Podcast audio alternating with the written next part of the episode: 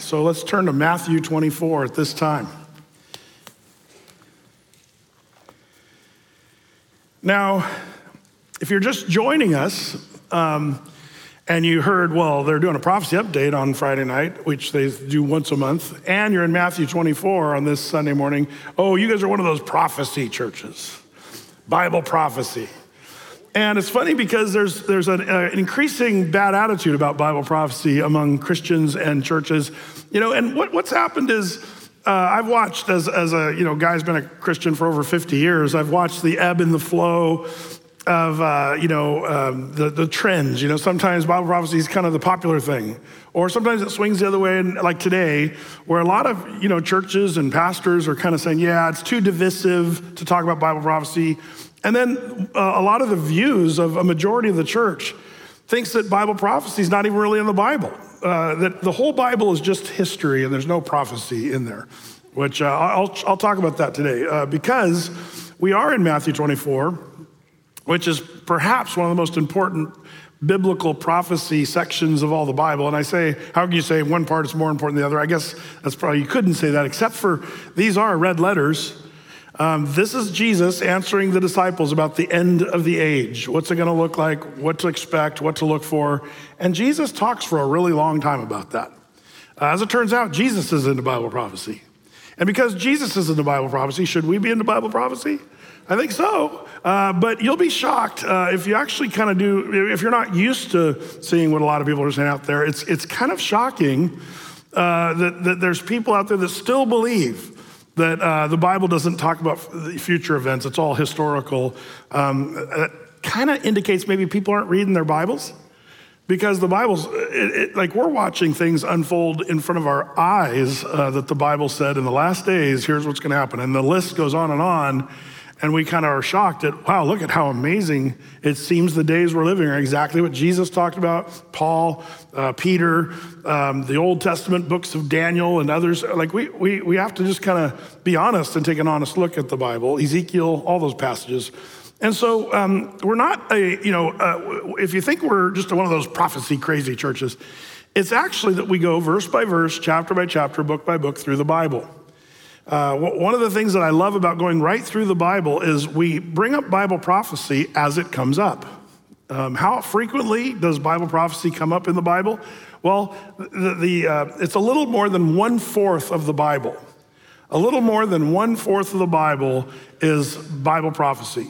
So if you're claiming to be a Bible student or a studier of the Bible, you should include that one-fourth.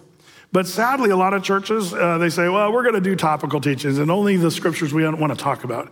And so um, you start taking the book of Revelation, whoosh, rip it out. Uh, or the book of Daniel, whoosh, rip it out. Oh, they like the first half of Daniel because it's a story of Daniel and Shadrach, Meshach, and Abednego and some of the story stuff. But when it comes to the biblical prophetic stuff, ah, it's too divisive, you know. And so there's kind of this sad, uh, you know, exclusion of something that is really major in the Bible. What's interesting is the people that uh, t- teach, you know, that Bible prophecy is not for today and it's too divisive. One of the things you'll notice is um, they're not through the Bible teaching churches, but all the churches that are teaching Bible prophecy are verse by verse, or, you know, uh, most of them are verse by verse, chapter by chapter, book by book teachers. Here's why.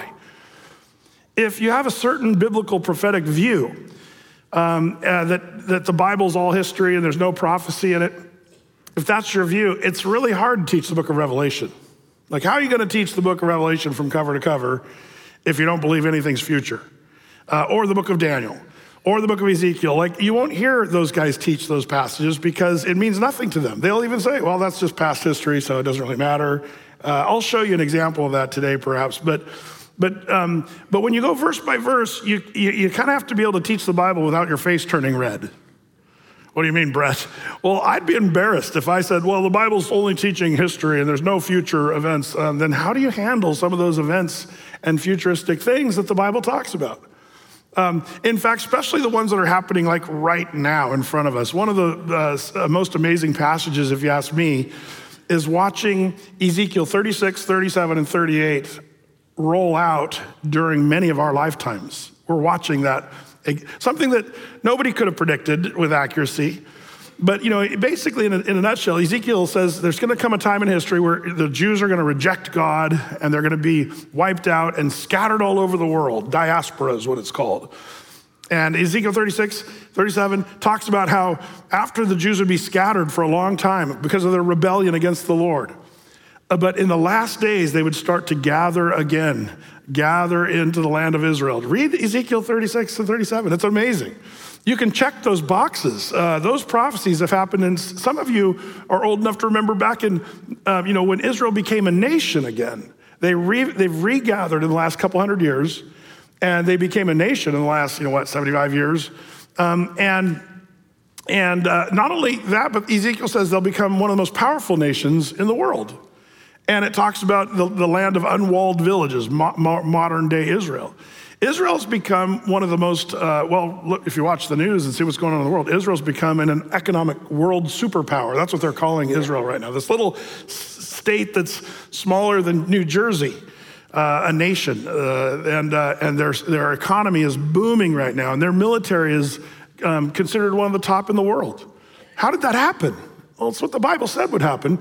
And then what happens in Ezekiel thirty-eight is what we're seeing start to be put into place, where the nations are angry against Israel. And it says that all the nations of the world are going to turn eventually uh, you know, toward Israel uh, and hate Israel. And, and then there's the Gog-Magog invasion. We could go on and on. And all the players are in place. All the pieces are coming together. Um, while everybody else who doesn't read Bible prophecy, they're saying, the world is falling apart. We're, we're saying, wait a minute, it's all coming together. Exactly the way the Lord said it would happen. Now, if you don't believe in Bible prophecy, you have to say, what a coincidence that Ezekiel kind of nailed it and it was supposed to be some historical thing, but it's happening again, only globally this time. Um, I think it's a little thick, honestly, just to say, well, forget Bible prophecy. I think you have to do some work. And so as we go verse by verse through the Bible, we happen to find ourselves in Matthew twenty-four, which is one of the keys to understanding end times, because Jesus is asked that question directly and he answers it. And we have a whole lot of red letters that follow. So a little different than maybe some of our normal Sunday mornings, I'm gonna I'm gonna try to uh, do a little bit of an intro, if you'd allow me. A little, maybe a little more work today, uh, a little more cerebral, because I want you to have the stage set a little bit for the next several weeks as we're going through Matthew twenty-four and twenty-five. Um, it's all it's also known as the Olivet Discourse. And I'd like to just kind of do an introduction to that today, uh, if you'd allow me, because the, the first thing you have to do is approach Matthew twenty-four and twenty-five with the right perspective, which I think some people um, have made error in, in the way they interpret Matthew twenty-four and twenty-five. The, the biggest error, if you ask me, and I humbly submit, um, good Christians, and I, I gotta stress this, I, I, I'm saddened that the church is doing the same thing the world does. You know, you know this whole cancel culture, if somebody disagrees with you on one point, I hate them, and I'm never gonna listen to them again, and you can't say anything, I don't wanna talk to you. Like, that's the way the world handles it. And I see the church starting to do the same thing. There, you know, there's there's um, important topics that we can talk about. Some are closed-handed, others are more open-handed. Um, some are essential doctrines, other are non-essential doctrines. But they're, it's not that they're not essential to talk about, but you know, we can still be saved and disagree on certain things. This is an in-house debate. It should be. But I've noticed a certain hostility that's coming. I don't want to be that. Uh, I have good brothers and sisters in the Lord that disagree on eschatology and the study of end times and stuff like that. That's okay. Um, but I am gonna argue uh, the point. I am gonna try to, so don't don't hate, don't hate. Uh, just just listen, and you can, you, I'm not gonna force anybody. You, you can make a decision for yourself. But this is one of those topics that takes a little more than just a Sunday morning to kind of quickly go over.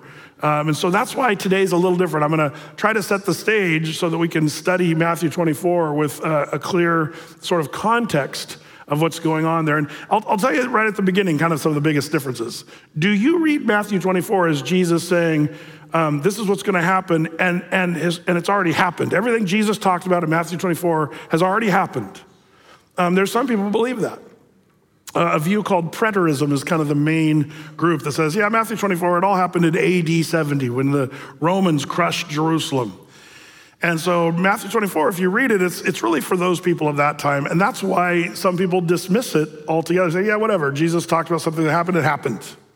Um, and so it's past tense. But um, I'm gonna show you uh, that Matthew twenty-four, and I'm just gonna say this humbly. Um, if you just read it and you see what's happening today, you realize that Jesus, when he was talking about, he wasn't talking about Jerusalem only in a small little city context. When you read Matthew twenty-four, you're gonna get a sense of a global uh, issue, something that's gonna be more worldwide, cataclysmic, and even end times-ish, last days sort of scenario. I think just reading it will help you see that. But there's some nuances, and so there's arguments. And one of the things I want to do is, is let's let's ask what Jesus is actually going to talk about. And, let, and let's, before we even dive into it, I want to have us have an accurate view. So this Olivet Discourse, uh, as it's called, um, the reason it's called that is because it was on the Mount of Olives where Jesus gave this to his disciples. He just finished a big sermon to the multitudes in Jerusalem. And we looked at that on Wednesday night. Um, and uh, and so we're, we're gonna kind of put all these pieces together. So the, the Olivet Discourse is an important passage for the development of anyone who wants to study Bible prophecy. And you gotta kind of start correctly there. Um, it's made up of our Lord's teaching of Bible prophecy. It's also found not only in Matthew twenty-four and twenty-five, but Mark chapter thirteen, also in Luke twenty-one. These are all mentions of this, this time where Jesus is talking about end times. And one's view of the Olivet Discourse will greatly impact whether you're a, a premillennialist or amillennialist or anti-millennialist or a futurist or preterist or pre-tribulationist or whatever. You're saying, Brett, what? What did you just say? Well, if you know those things, um, this, this is kind of a little bit of the battleground to sort of talk about what's my view as far as the end times and what have you. And so let's do a little bit of a deeper dive into this. And we're gonna kind of bounce around here uh, to sort of uh, check this out. So the first thing I think I'd like to ask is, what's the purpose? What's the purpose of the Olivet Discourse? When Jesus speaks all these red letters, are red letters, like when you see a big clump of red letters, I remember as a little kid when I was, you know, maybe a little bored in church, I would look through and see, where's all the red letters? Look, oh wow, there's three pages of red letters here. Like, you know, I was into that kind of just looking at stuff. Some of you are probably doing that right now because you're bored. Um, but, um, But uh, I remember as a kid, you know, oh, wow, the Sermon on the Mount has lots of red letters. And But really, other than the Sermon on the Mount, the biggest next section of, of red letters is here in Matthew twenty-four and twenty-five. And it's a huge, Jesus has a lot to say about whatever he's talking about. He's gonna spend a lot of time, more than almost any other topic. The, the Sermon on the Mount was a sermon that had many topics. But uh, but as far as any single topic, Jesus really doesn't talk about anything more in a single, you know, breath than right here in Matthew twenty-four and twenty-five. So it's, it's an important thing. We might want to sit up and take note if Jesus spends so much time talking about this. That's important.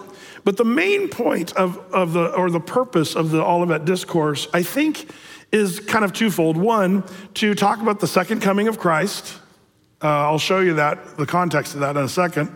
But also that we're supposed to be, or specifically, especially the Jews, are needing to be watching and waiting and ready uh, for the return. In fact, uh, look ahead a little bit. Let's sneak into a few scriptures. Matthew twenty-four forty-two, it's, Jesus says, "Watch therefore, for you know not what hour your Lord doth come." So that's one of the main objectives of this whole sermon, and, and he, he um, sort of repeats that. In fact, look at... Um, Um, not only verse uh, forty-two, but also verse forty-four, it says, "Therefore be ye also ready, for in such an hour as you think not the Son of Man comes." Jesus is talking about his coming, his second coming. First coming was when he was born in Bethlehem and lived among us, died on the cross, was buried, rose from the grave, and ascended into heaven. That was the first coming. But he foretold his second coming. Well, Brett, you believe in the rapture of the church, so you believe in three comings. Nope, I don't believe in three comings. The rapture is not a coming. Why? Because the Bible says we'll be caught up. Uh, the, the Greek word is harpazo. The Latin Vulgate translation uses the word rapture. That's where that word comes from, because people say, well, the word rapture is not even in the Bible. Um, it is, it's just in the Latin translation. Call it whatever you want. Caught up, raptured, harpazoed, whatever you want to do. But it means we're going to be caught up and taken up into the air to meet him in the air. So the, the rapture is not a coming of, of Jesus. It's us meeting him in the air, and we're going to be there in our uh, marriage feast of the Lamb for seven years while, you know, tribulation's on earth. I, that's what I believe. That's I believe in a pre-tribulation uh, rapture. Um, and so all that to say, Jesus is saying um, in Matthew twenty-four, um, I'm gonna I'm gonna give you that watch and ready and, and be, you know, willing to be a servant who's busy about my work until I come. And that's the second coming of Christ. Now, the second coming of Christ, for those of you who are kind of new to the Bible, is the first time he came to die on the cross. The second time he comes, he's going to come and rule and reign, even literally from Jerusalem. And that's going to be a whole different kind of uh, deal. Uh, the world will go back to more of an antediluvian world in some ways. You know, before the flood, men lived, you know, a thousand years, almost a thousand years, and, and it was sort of a, a whole different deal. We'll talk about some of that in our study in Matthew twenty-four, but But um, when Jesus rules and reigns, uh, it's going to be a time of blessing, and sin is going to be done, and everlasting righteousness is going to be brought in. It's, it's going to be a whole different program on this earth. All the wrongs will be made right. It's what we all pray for and look forward to. That's coming, and it's going to be linked to the second coming of Christ. And by the way, the second coming of Christ, most uh, uh, Christians believe that. Uh, that, that Christ is coming in some time or shape or form, and we all agree on that one for the most part. Um, but it's, it's what happens before that that is sort of uh, you know debated among Christians. But Jesus is going to talk about just that. Jesus is going to spend a whole lot of time here talking about what builds up to the events that's going to happen right before his coming.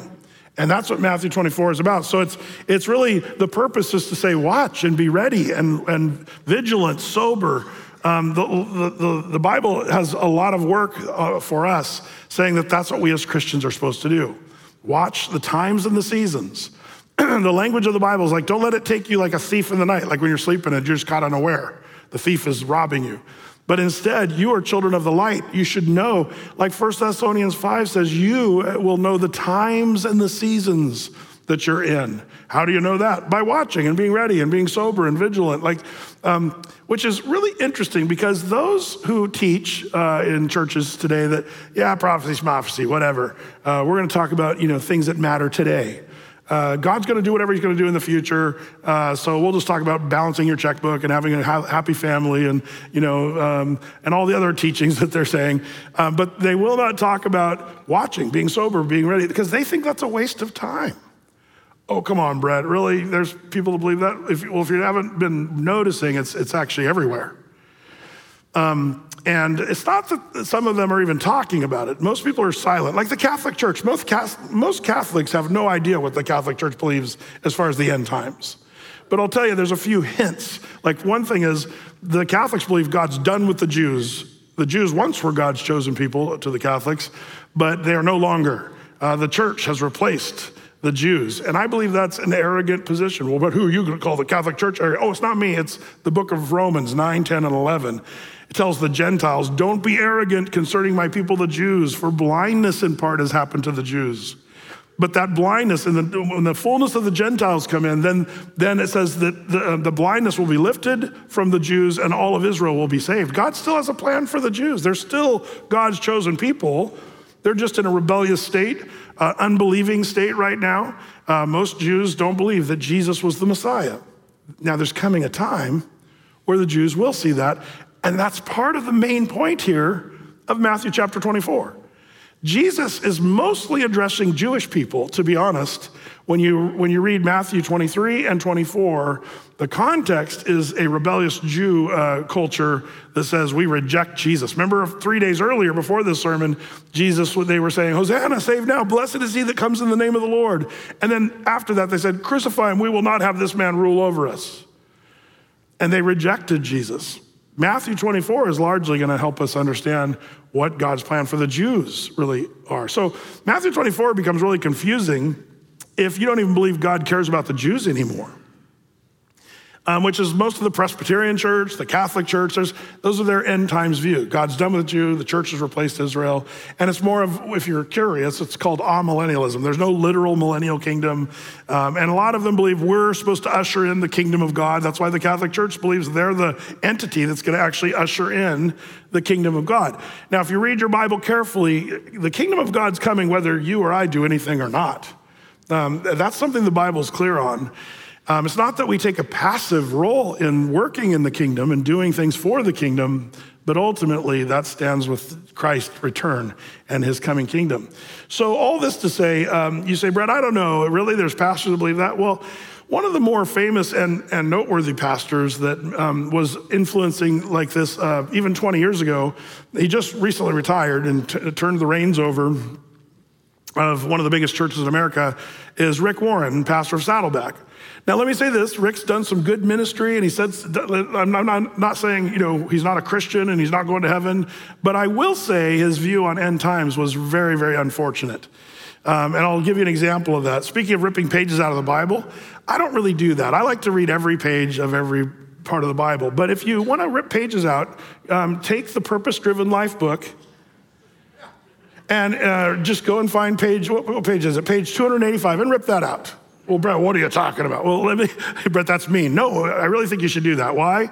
Well, Rick Warren mentions Bible prophecy in his Purpose-Driven Life. And again, I love the thing I like about Purpose-Driven Life, there's a lot of scripture. Uh, you'll see scriptures in there, and it's encouraged a lot of people. I get it. And if it encouraged you, awesome. But um, when it comes to this issue of Bible prophecy, he was actually laying a groundwork in that book for what we're seeing today, kind of full bore, uh, pedal to the metal, where a lot of pastors have taken his view when it comes to Bible prophecy. In this quote from uh, Purpose Driven Life, you'll see that he has a low regard for Bible prophecy. This is what he says. Um, Warren writes, when the disciples wanted to talk about prophecy, Jesus quickly switched the conversation to evangelism. He wanted them to concentrate on their mission in the world. He said, in essence, the details of my return is none of your business. What is your business is the mission that I've given you. Focus on that. Now, let's talk about this for a second. Was it true that when Jesus was asked by his disciples about um, prophecy, that Jesus quickly switched the conversation and talked about evangelism? Is that true? Not only is that not true, it's entirely the opposite of what actually happened. That's why I, I struggle with this one. Was he, was he just not aware of reading one of the most famous passages in all the Bible, like Matthew twenty-four, the text before us? Or is he just kind of lying? Like it seems kind of like a, a giant lie because it's the exact opposite. What we have in Matthew twenty-four is the, the disciples asking about Bible prophecy, uh, prophetic things. And then Jesus goes and keeps talking and talking and talking about end times. It's one of the longest dissertations in all the Bible of any single person. So it's really the exact opposite. Jesus not only didn't change the subject, but he talked on that subject more than any other subject for the longest amount of time. It's totally the opposite of that. And Brett, you sound irritated. Well, when I hear people say things about the Bible that are just totally the opposite of what is like literally true, it's, it does it does ruffle one's feathers, if you know what I'm saying. Brett, are you saying you're a chicken? Well, Jesus compared himself. Well, that was last Sunday, but um, but all that to say, um, yeah, one of the longest dissertations in the Bible, only second to the uh, Sermon on the Mount, by the way. Um, but but a close second. The Sermon on the Mount, uh, the Olivet Discourse, two of the longest uh, in the whole Bible. Um, but the actual opposite. So um, basically, in essence, Jesus um, does say, to Warren's point, Jesus does say, you'll not know the day nor the hour of my return. So when uh, Warren's saying, you know, in essence, Jesus said, the details of my return are none of your business. Well, that that's an overstatement. That's not what Jesus said. Jesus said, make it your business to know the times and the seasons, but you won't know the day or the hour. And then over and over, he says, watch, be ready, uh, be vigilant, be sober. Like the language of Jesus over and over says, not only don't, you know, not, not to care about it, but to, to be concerned about it and make it a major part of your life. That's what's troublesome to me. Um, and so a lot of pastors jumped on that bandwagon along with Rick Warren saying, yeah, prophecy, whatever. And they've kind of thrown one-fourth of the Bible out the window. Now, um, um, in Luke chapter twelve, verses thirty-five through forty, um, Jesus emphasized um, that it's essential to be prepared. I'm going to read this also in Matthew twenty-four, but I'm just going to show you another passage before we dive into that.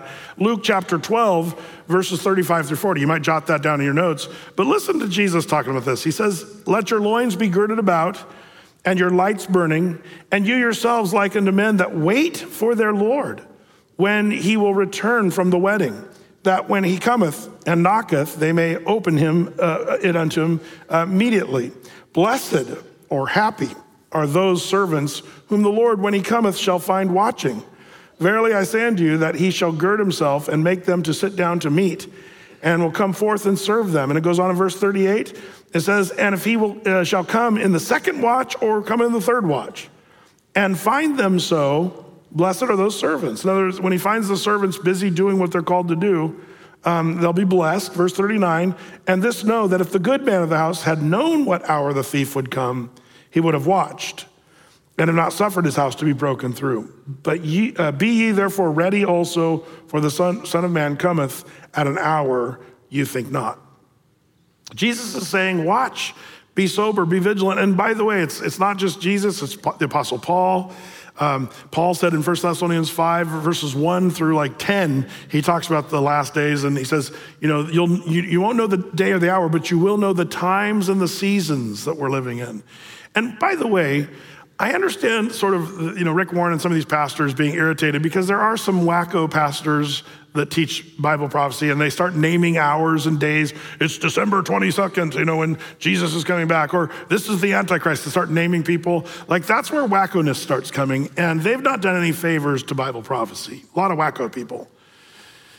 And so, you know, what happens is the pendulum swings, uh, anti-Bible prophecy, and then Tim LaHaye books, pro-prophecy. And then, you know, and I've, I've watched that. But Jesus wants a more balanced approach. And I would just say, rather than taking everybody's view, just read your Bible. Uh, just read your Bible, and you'll see how much Jesus wants us to be focused on Bible prophecy. Um, that's why going verse by verse, chapter by chapter through the Bible is so fun. The frequency that it comes up, I think that's the frequency the Lord wants us to focus on it. So that's that's sort of the um, you know the the the, the situation of, of what the purpose is for the uh, um, Olivet Discourse is to be watching, to be ready for the second coming of Christ. Now, to have a, a, a right view of Matthew twenty-four, we also have to kind of look at it in its context, the setting. Uh, Brett, you already told us, on the Mount of Olives. Well, that's the literal setting. Jesus with his disciples sat in the Mount of Olives, and, and he gave this dissertation. So yes, that's the literal setting.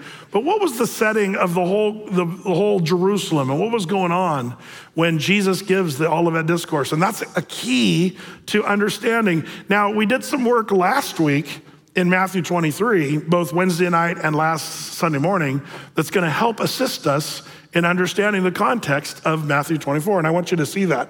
Um, I think it's extremely important to see the setting. Uh, if you don't consider this, you might be off course badly uh, when you come to Matthew twenty-four. Now, what did Jesus do in Matthew twenty-three? Wednesday night, we saw one of the most brutal chapters in the Bible. Jesus gave a message to the multitudes in Jerusalem and um, rebukes and exposes the hypocrisy and the unbelief of the religious leaders, the Jewish leaders, and he radically hammers away, calls them all kinds of names. People that say, I just want to be Jesus and be nice, and, and I understand that Jesus was nice and gracious, but he also had some times where he called people out, and it was quite, uh, you know, pointed and brutal. Read Matthew twenty-three. And one of the things that I pointed out on Wednesday night that's kind of fun is we saw the mother hen comment last week, how he said, oh, I would have gathered you as a mother hen gathers her chicks, but you would not. And that's what we looked at last week. But when you read the context of the rest of chapter twenty-three, which we did Wednesday night, it brings a whole new light to that passage we looked at on Sunday. So I do like that we get to go through the whole Bible. But now the Jews are plotting to kill Jesus. They're, because of what he said in twenty-three, it only sealed the deal. They wanted to kill him with a vengeance, and they're planning and plotting that. Um, that's the, what's going on. Um, then Jesus made, after he said, I would have gathered you as a mother hen gathers her chicks, he finishes chapter twenty-three making a prophetic prediction or declaration. And we did touch on this last week, and let's review that. Um, look at, first of all, what, what does he say here? In Matthew twenty-three, verse thirty-eight, after saying, you know, you would not. I wanted to gather as a mother hen, but you wouldn't let me. So here it is, the prediction, verse thirty-eight, behold, your house is left unto you desolate. And then the second prediction is, for I say unto you, you shall not see me henceforth until ye shall say, blessed is he that comes in the name of the Lord. There's, there's sort of three main components to what Jesus just describes there. And there are actually three events that are going to happen in prophetic future from when Jesus says this. And here's where the confusion lies. If you ignore what Jesus just said, chapter twenty-four, is, it might not make as much sense to you. So it's important to see this. And by the way, remember the chapter breaks came much later. There was no chapter break, you know, uh, centuries after the Bible was put together, they added the chapter break. So, a, you know, a person would read, um, you know, verses thirty-eight, thirty-nine, and then go right into verse one. It's all part of the same narrative and story. We, uh, the, the chapter breaks sometimes put too much of a pause, I think, in the context to help us see what's going on. So what is Jesus saying here? The first thing, he predicts the destruction of the temple. When he says your house, verse thirty-eight, is left unto you desolate. He, he declares that, you know, the temple is going down. Um, now, this is this is kind of interesting because Jesus was correct. This prophecy has already been fulfilled. And if you know your history, it happened just a few decades after Jesus said this. Um, he said, this house is going to be, um, you know, desolate. And in A D seventy, the Romans came, led by Titus Longimaeus, who crushed Jerusalem, killed tens of thousands of Jews, and threw their bodies over the walls of Jerusalem. And then, if you remember, we talked about this uh, briefly last time, where one of the Roman soldiers shot a flaming arrow through the fourteen-story doors of the temple. You got to remember, this temple that Jesus was looking at right here, beautiful. Herod the Great newly remodeled the temple. Uh, it took forty-six years for them to build the temple in Jerusalem. Herod the Great was quite the builder. He was a, kind of an evil tyrant, but he was a really good builder, and he did a lot of amazing things like Masada and stuff like that. But the temple in Jerusalem was one of those amazing things, and the huge stones, like giant Legos, were stacked and that made the temple, and it just looked like it was going to be there forever and ever and ever, this amazing temple. And Jesus said, yep, this stone, this temple is going to become desolate. That was his prediction. And when the flaming arrow went through those big doors, caught the tapestries on fire, and it became like an inferno inside, and all the gold melted into the cracks. And you remember, Titus commanded his army to topple all the stones to, to get to the gold that was melted down. They had, you know, a billion dollars worth of gold in there. So the, the soldiers took the stones and threw the temple stones over the western wall, where they sit to this day. You can go to Jerusalem today and see the very stones that the Romans in A D seventy threw over the wall. There's still some of them piled up down below. Um, it's an amazing part of history, and sure enough, Jerusalem was destroyed, the temple was destroyed in A D seventy. So you can check that box as done from verse thirty-eight. But the next part you have to say, has this happened yet? Where Jesus says, I say unto you, you shall see me henceforth, you know, no more, until you shall say, blessed is he that comes in the name of the Lord. Jesus says, I'm here right now, but because you are rejecting me, your temple's gonna be desolate, um, and I'm gonna be gone, I'm leaving, I'm out of here. And you're not gonna see me until when?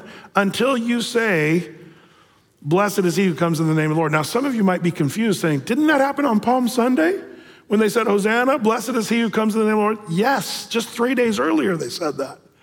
But then they rejected him. They didn't know what they were looking for. They didn't know what to expect. They didn't know who the Messiah really was. They were looking for somebody different. So they respected, uh, they, they uh, despised and rejected Jesus. Um, and that's where Jesus says, I would have gathered you, but you would not. I would, but you would not. So your temple's going to be destroyed, and you're not going to see me until you, the Jews, are willing to say, blessed is he who comes in the name of the Lord. And see, this is something we Gentiles miss. Uh, we miss what's, what uh, a Jewish person knows when it comes to this phrase, blessed is he who comes in the name of the Lord. That's a messianic term. Um, it comes from the Psalms, where the Psalms are talking about the Jewish Messiah that's supposed to come. It's meant for acknowledgement of the Jewish Messiah, but they are rejecting the Messiah of the Jews. Now, um, now you say, okay, Brett, so he's talking about his return when he comes back. Yes. Has that happened yet? Well, of course not. The second coming of Christ hasn't happened. Um, and then also the Jews have not, even to this day, said, blessed is he, Jesus, who comes in the name of the Lord. They still haven't said that. Oh, Brett, I know a Jew who's a Christian. Yes, there are a few tiny spatterings of Jews who believe that Jesus is the Messiah, but you know, most of Judaism, almost all of Judaism firmly rejects Jesus as the Messiah, but there's coming a day where they will all see, uh, and I'll show you that as we uh, proceed in this. But now, now let me let me just Pretend, pretend we're to the disciples and you just quit your job. You left your nets in Galilee as fishermen and you've been hanging out with Jesus for three years and kind of given your life to following Jesus. And Jesus is talking about setting up his kingdom and you're gonna, and you're thinking, remember they were asking, can I sit on the right hand of your throne and all this stuff? And they, I'm not sure the disciples really knew what was going on most of the time. Now, before we mock them, we probably would have been more clueless than they were. But but they were like, yeah, interesting. Remember Jesus would say stuff and, and they, they would change the subject. Like for example, Jesus, we learned a couple weeks ago, remember Jesus said, I'm gonna go to Jerusalem, I'm gonna be crucified um, on a cross and I'll be buried and three days later I'll rise from the dead. And the disciples like, ha, yeah, what did, hey, anyway, can we sit on your right hand when you make your, th-? Like they just, they didn't know what he was talking about. Now Jesus is in Jerusalem, standing next to this huge temple that's beautiful. And he says, that temple is gonna become desolate and I'm out of here. You will not see me again until you're willing to say, blessed is he who comes in the name of the Lord. Speaking to the Jewish people. What do you think is, if you're a disciple at this point? You'd be thinking, oh wow, we're okay, so we're, we're in Jerusalem today and now we're leaving and Jesus says, I'm not coming back. Uh, the temple's gonna be destroyed, but we're not coming back until the Jews accept him as the Messiah. Okay, got it. And that explains the question that they ask in Matthew chapter twenty-four. Let's, let's do some sneak preview stuff here. In fact, um, go, go with me to verse one of Matthew twenty-four. It says, and Jesus went out and departed from the temple, and his disciples came to him for to show him the buildings of the temple. Um, now, do you almost wonder, why did the disciples say, hey, Jesus, we want to show you the temple? Um, Jesus just said it's going to lay desolate. Maybe they're thinking, oh, maybe Jesus doesn't realize how amazing the temple is. Like, we need to show Jesus the temple because he's just said it's gonna be desolate, the house of Jerusalem, uh, it's gonna be desolate, so let's go show him the temple. Um, have you ever tried to show Jesus stuff? I've done that in my prayers. Lord, um, you know, I'm, I'm sort of struggling with something and I, I think I'm gonna fill you in on some of the details. And you kind of, oh, the Lord kind of knows everything. He knows all your thing needs before you even ask. But but the disciples are kind of in that mode. I've been in that mode. The disciples are saying, let's show Jesus the temple. So they go and, hey, Jesus, come, let's go see this temple. And then Jesus, l- listen to Jesus' response here. Jesus says to them, see ye not all these things? Uh, that's King James, King James' way of saying, don't you see what I'm talking about? Are you hearing what I just said back there in Jerusalem? Um, he says, see, not all these things, verily, I say unto you, remember one of the disciples, they want to go show him the temple. It's an impressive building. He says, verily, I say unto you, there shall not be left one stone upon another that shall not be thrown down. Jesus told the multitudes in his Matthew twenty-three sermon, your temple's going to go desolate. And then he makes it in total detail with the disciples. You guys, don't you understand what I just said? Not one of these giant stones you're trying to show me right now in this temple, not one of them is gonna stay on another, which would have been a shocker to the disciples because they were huge Volkswagen bus size stones. Um, it took thousands of men to build, forty-six years to build the temple. How could all of these giant stones just be not stacked on one another? This is gonna be here forever, they would have thought. But Jesus, of course, knew the Titus thing that would happen just a few years after he said this. The flaming arrow, the stones being overturned, the gold pried out of the cracks, and really the temple was totally demolished. Just not one stone stood upon another. And where the temple sat to this day is just flat on the Temple Mount. It's right next to the Dome of the Rock uh, shrine there in Jerusalem. So, you know, Jesus is uh, saying, man, don't you understand what I just said? Now, not only does, does this, this whole thing that we've just kind of gone over show the destruction of the temple and the doom. There's a lot of doom there, but there's also a little bit of a smidgen of promise that we don't want to miss.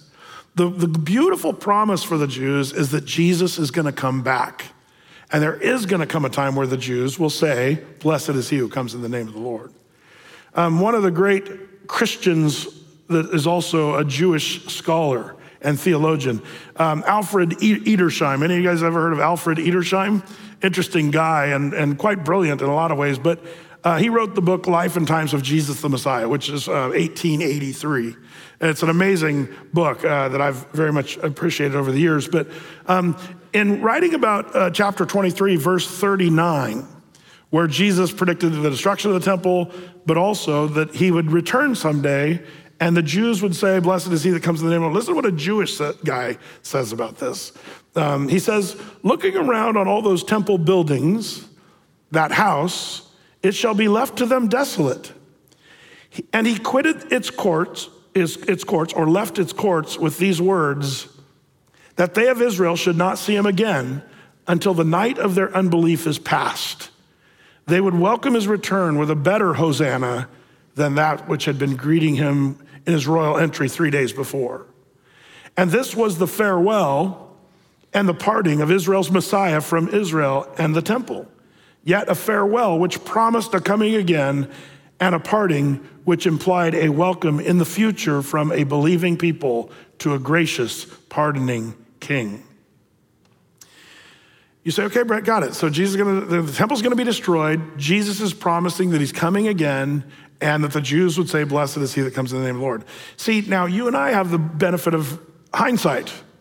And we can say, well, that's exactly what happened. A D seventy, the temple was destroyed. And we all understand now that the second coming of Jesus, well, that's gonna be a couple thousand years after he said this. We understand that the, the re- repentance of the Jews would be a long rebellion. The disciples perhaps thought it was going to be the day after tomorrow. When they hear this, they're, they're like, oh, the destruction of the temple, and then we're coming back to, Jer- you're coming back to Jerusalem, and, and the Jews are going to again say, blessed is he that comes in the name of the Lord. Brad, how do you know that? Well, it has to do with the next question. Look at the next question the disciples ask in verse three. They really want to know a little more detail.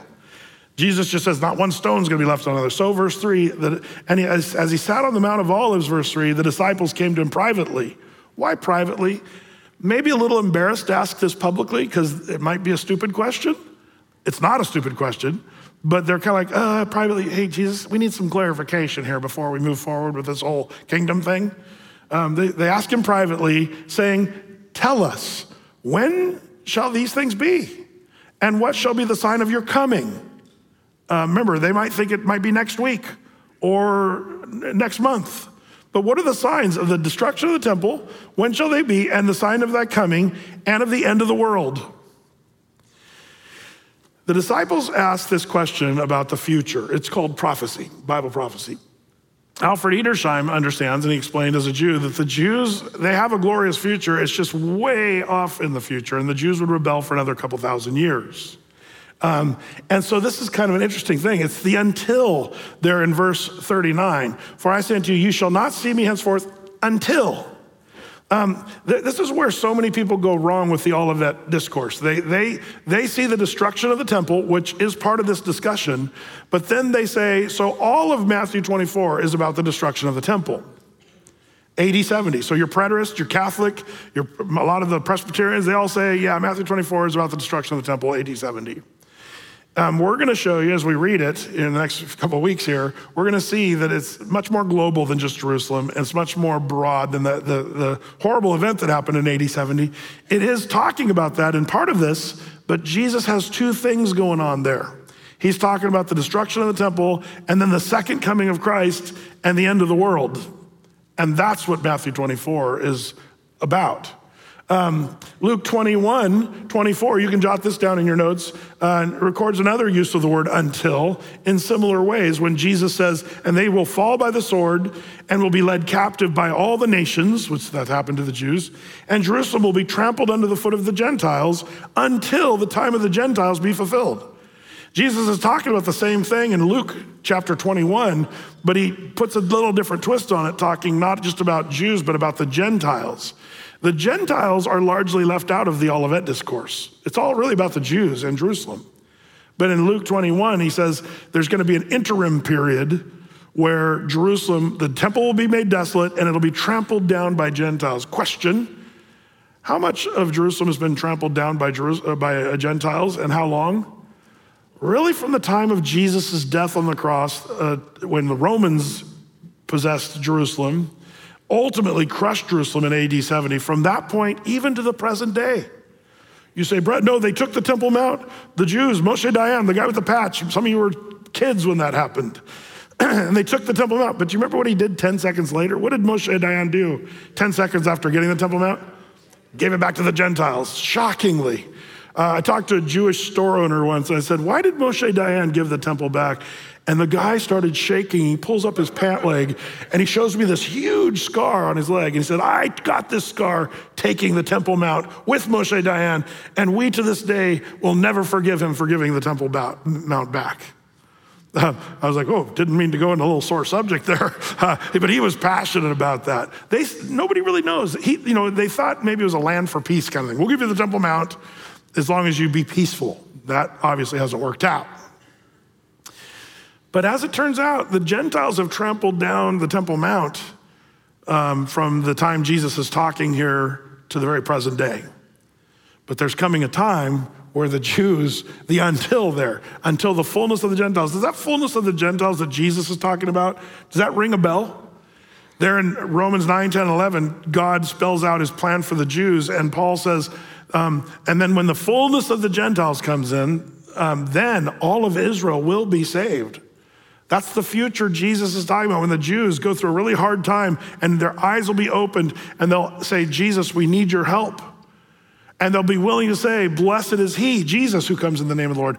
Another Jewish scholar who's still living today, who I appreciate, is Doctor Arnold Fruchtenbaum, uh, wrote some great works, Footsteps of the Messiah, must must have, in my opinion.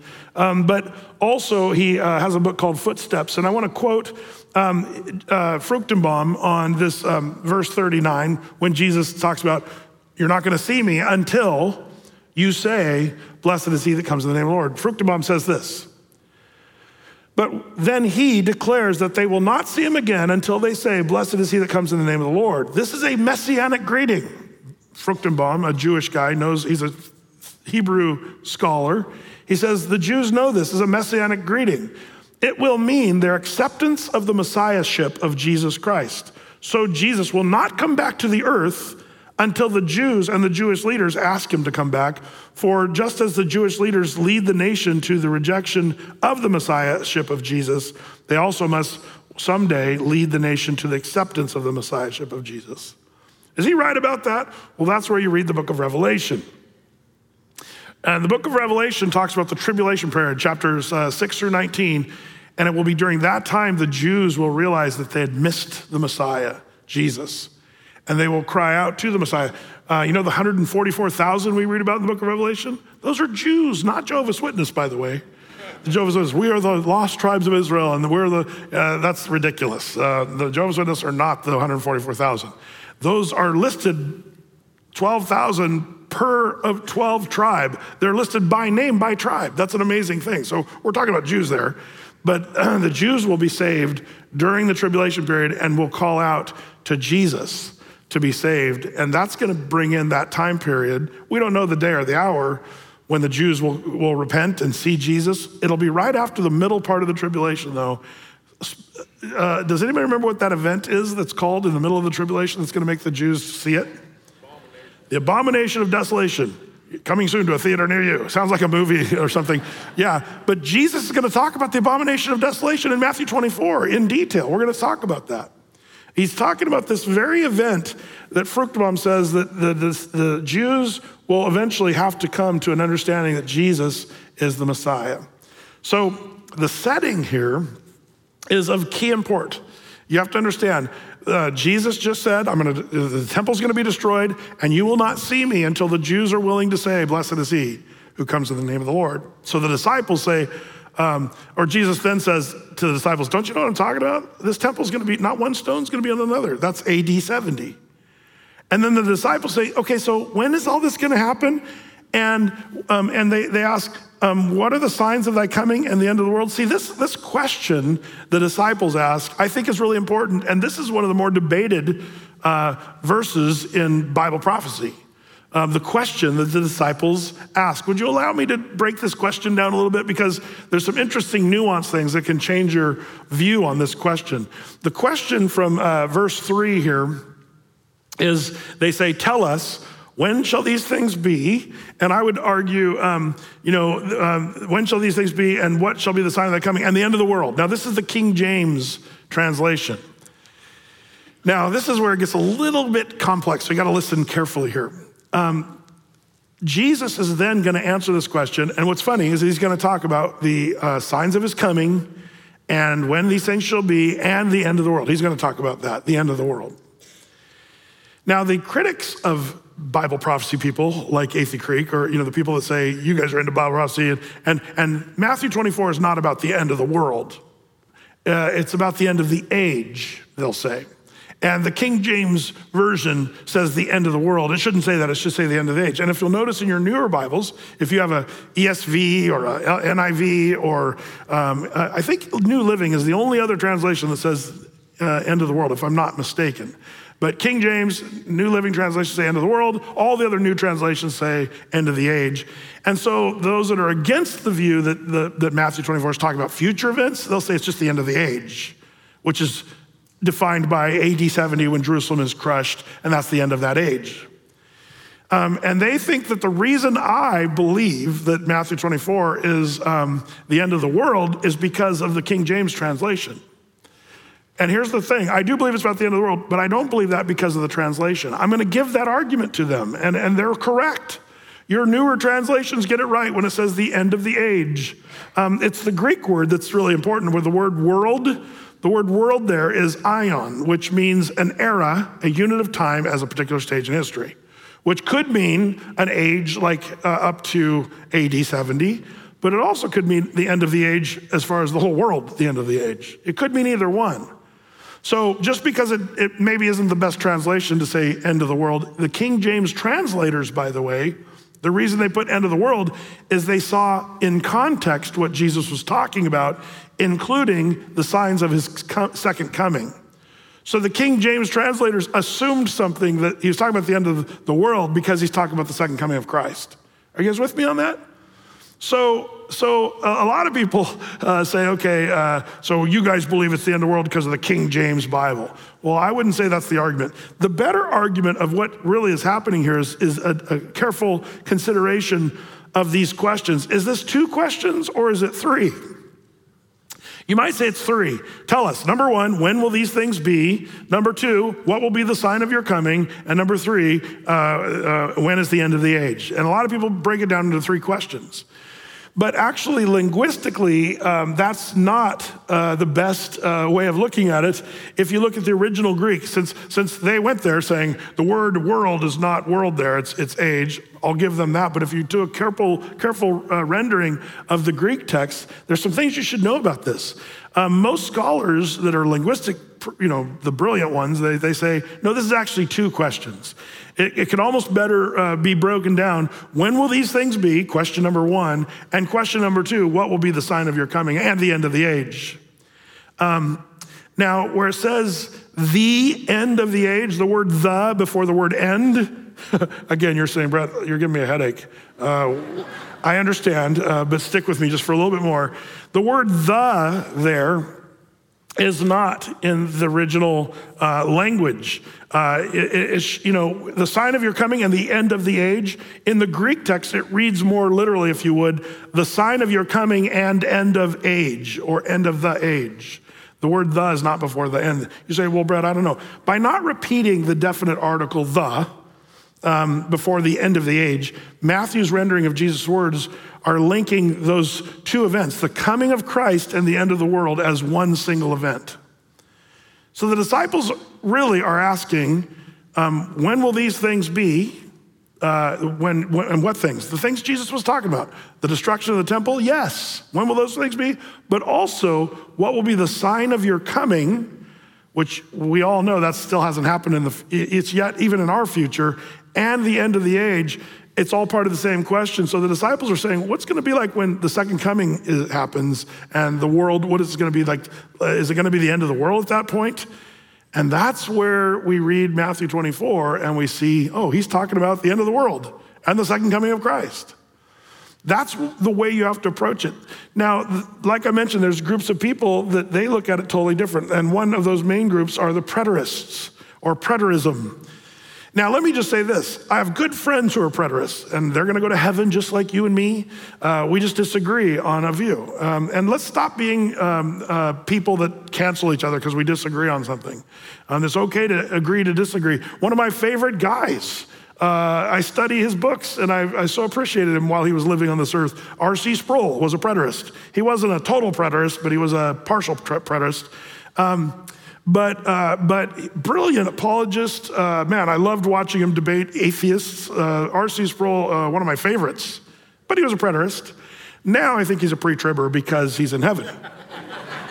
And I bet he changed his notes when he got to heaven. Like, oh, okay, got that. Uh, but anyway, um, according to preterism, let me just, I want to talk about this. I'll tell you about all different views as we go through Matthew twenty-four. But preterism um, it says that all prophecy in the Bible is actually just history.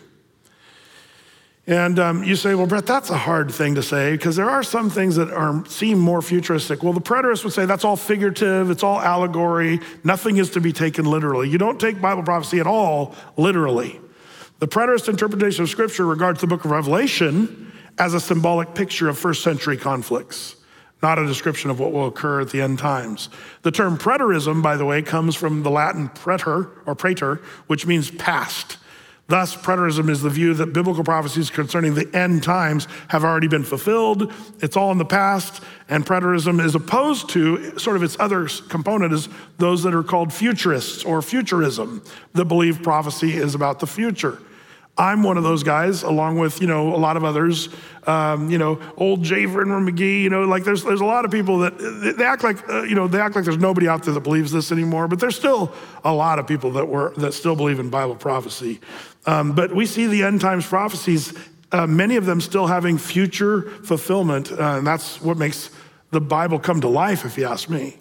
When we read Matthew twenty-four and you try to tell me that that's not talking about the last days, and the signs, Jesus is not only going to talk about the tribulation period that's yet to come, he's going to talk about the things that lead up to that, which is the times you and I are living in. Even though Matthew twenty-four is largely to the Jew, um, we're going to see that Jesus is going to say, yeah, but even before the rapture of the church, before we are taken up to heaven, we're going to see signs of those times, but the end is not yet, Jesus would say. It's like a, a woman in travail with child pains. We're going to see that.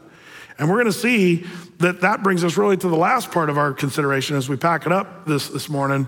Um, the last part of the, the thing we're going to need to look at is the answer. Jesus is going to give the answer to this question, these two questions.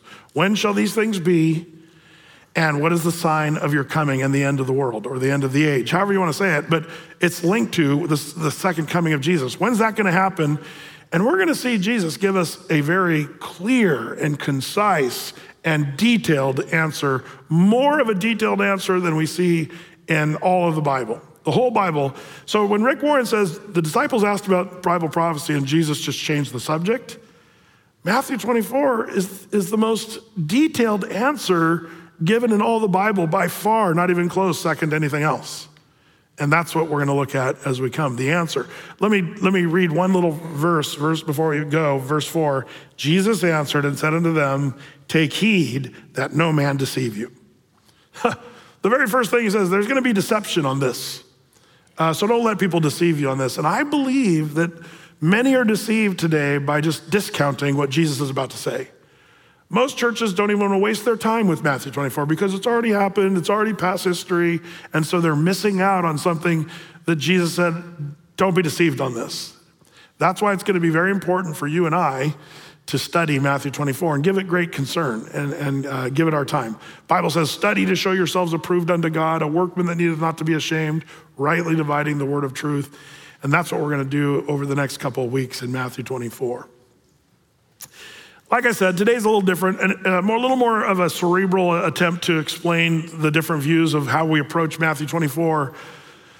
But the main thing you gotta always hear before you leave Athey Creek is, um, you know, the main thing is you need to be saved. If you've never accepted Jesus, if you don't believe that he died on the cross for your sins, if you've not accepted that, the Bible says you're still in your sins and there's no salvation.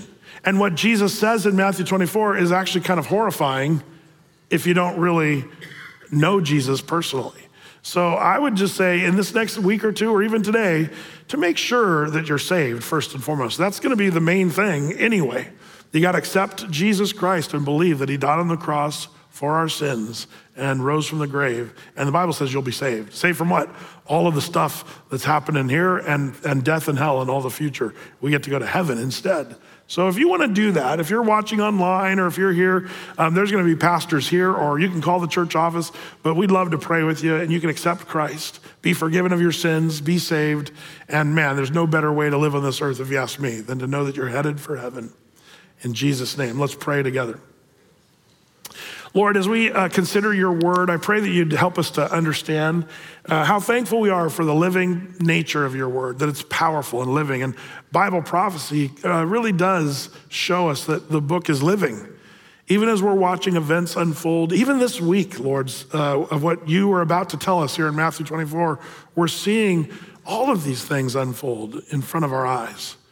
So Lord, we're thankful for that living nature of your word. It's not just some book of literature, but it's a powerful uh, work of truth and salvation. We're thankful for that.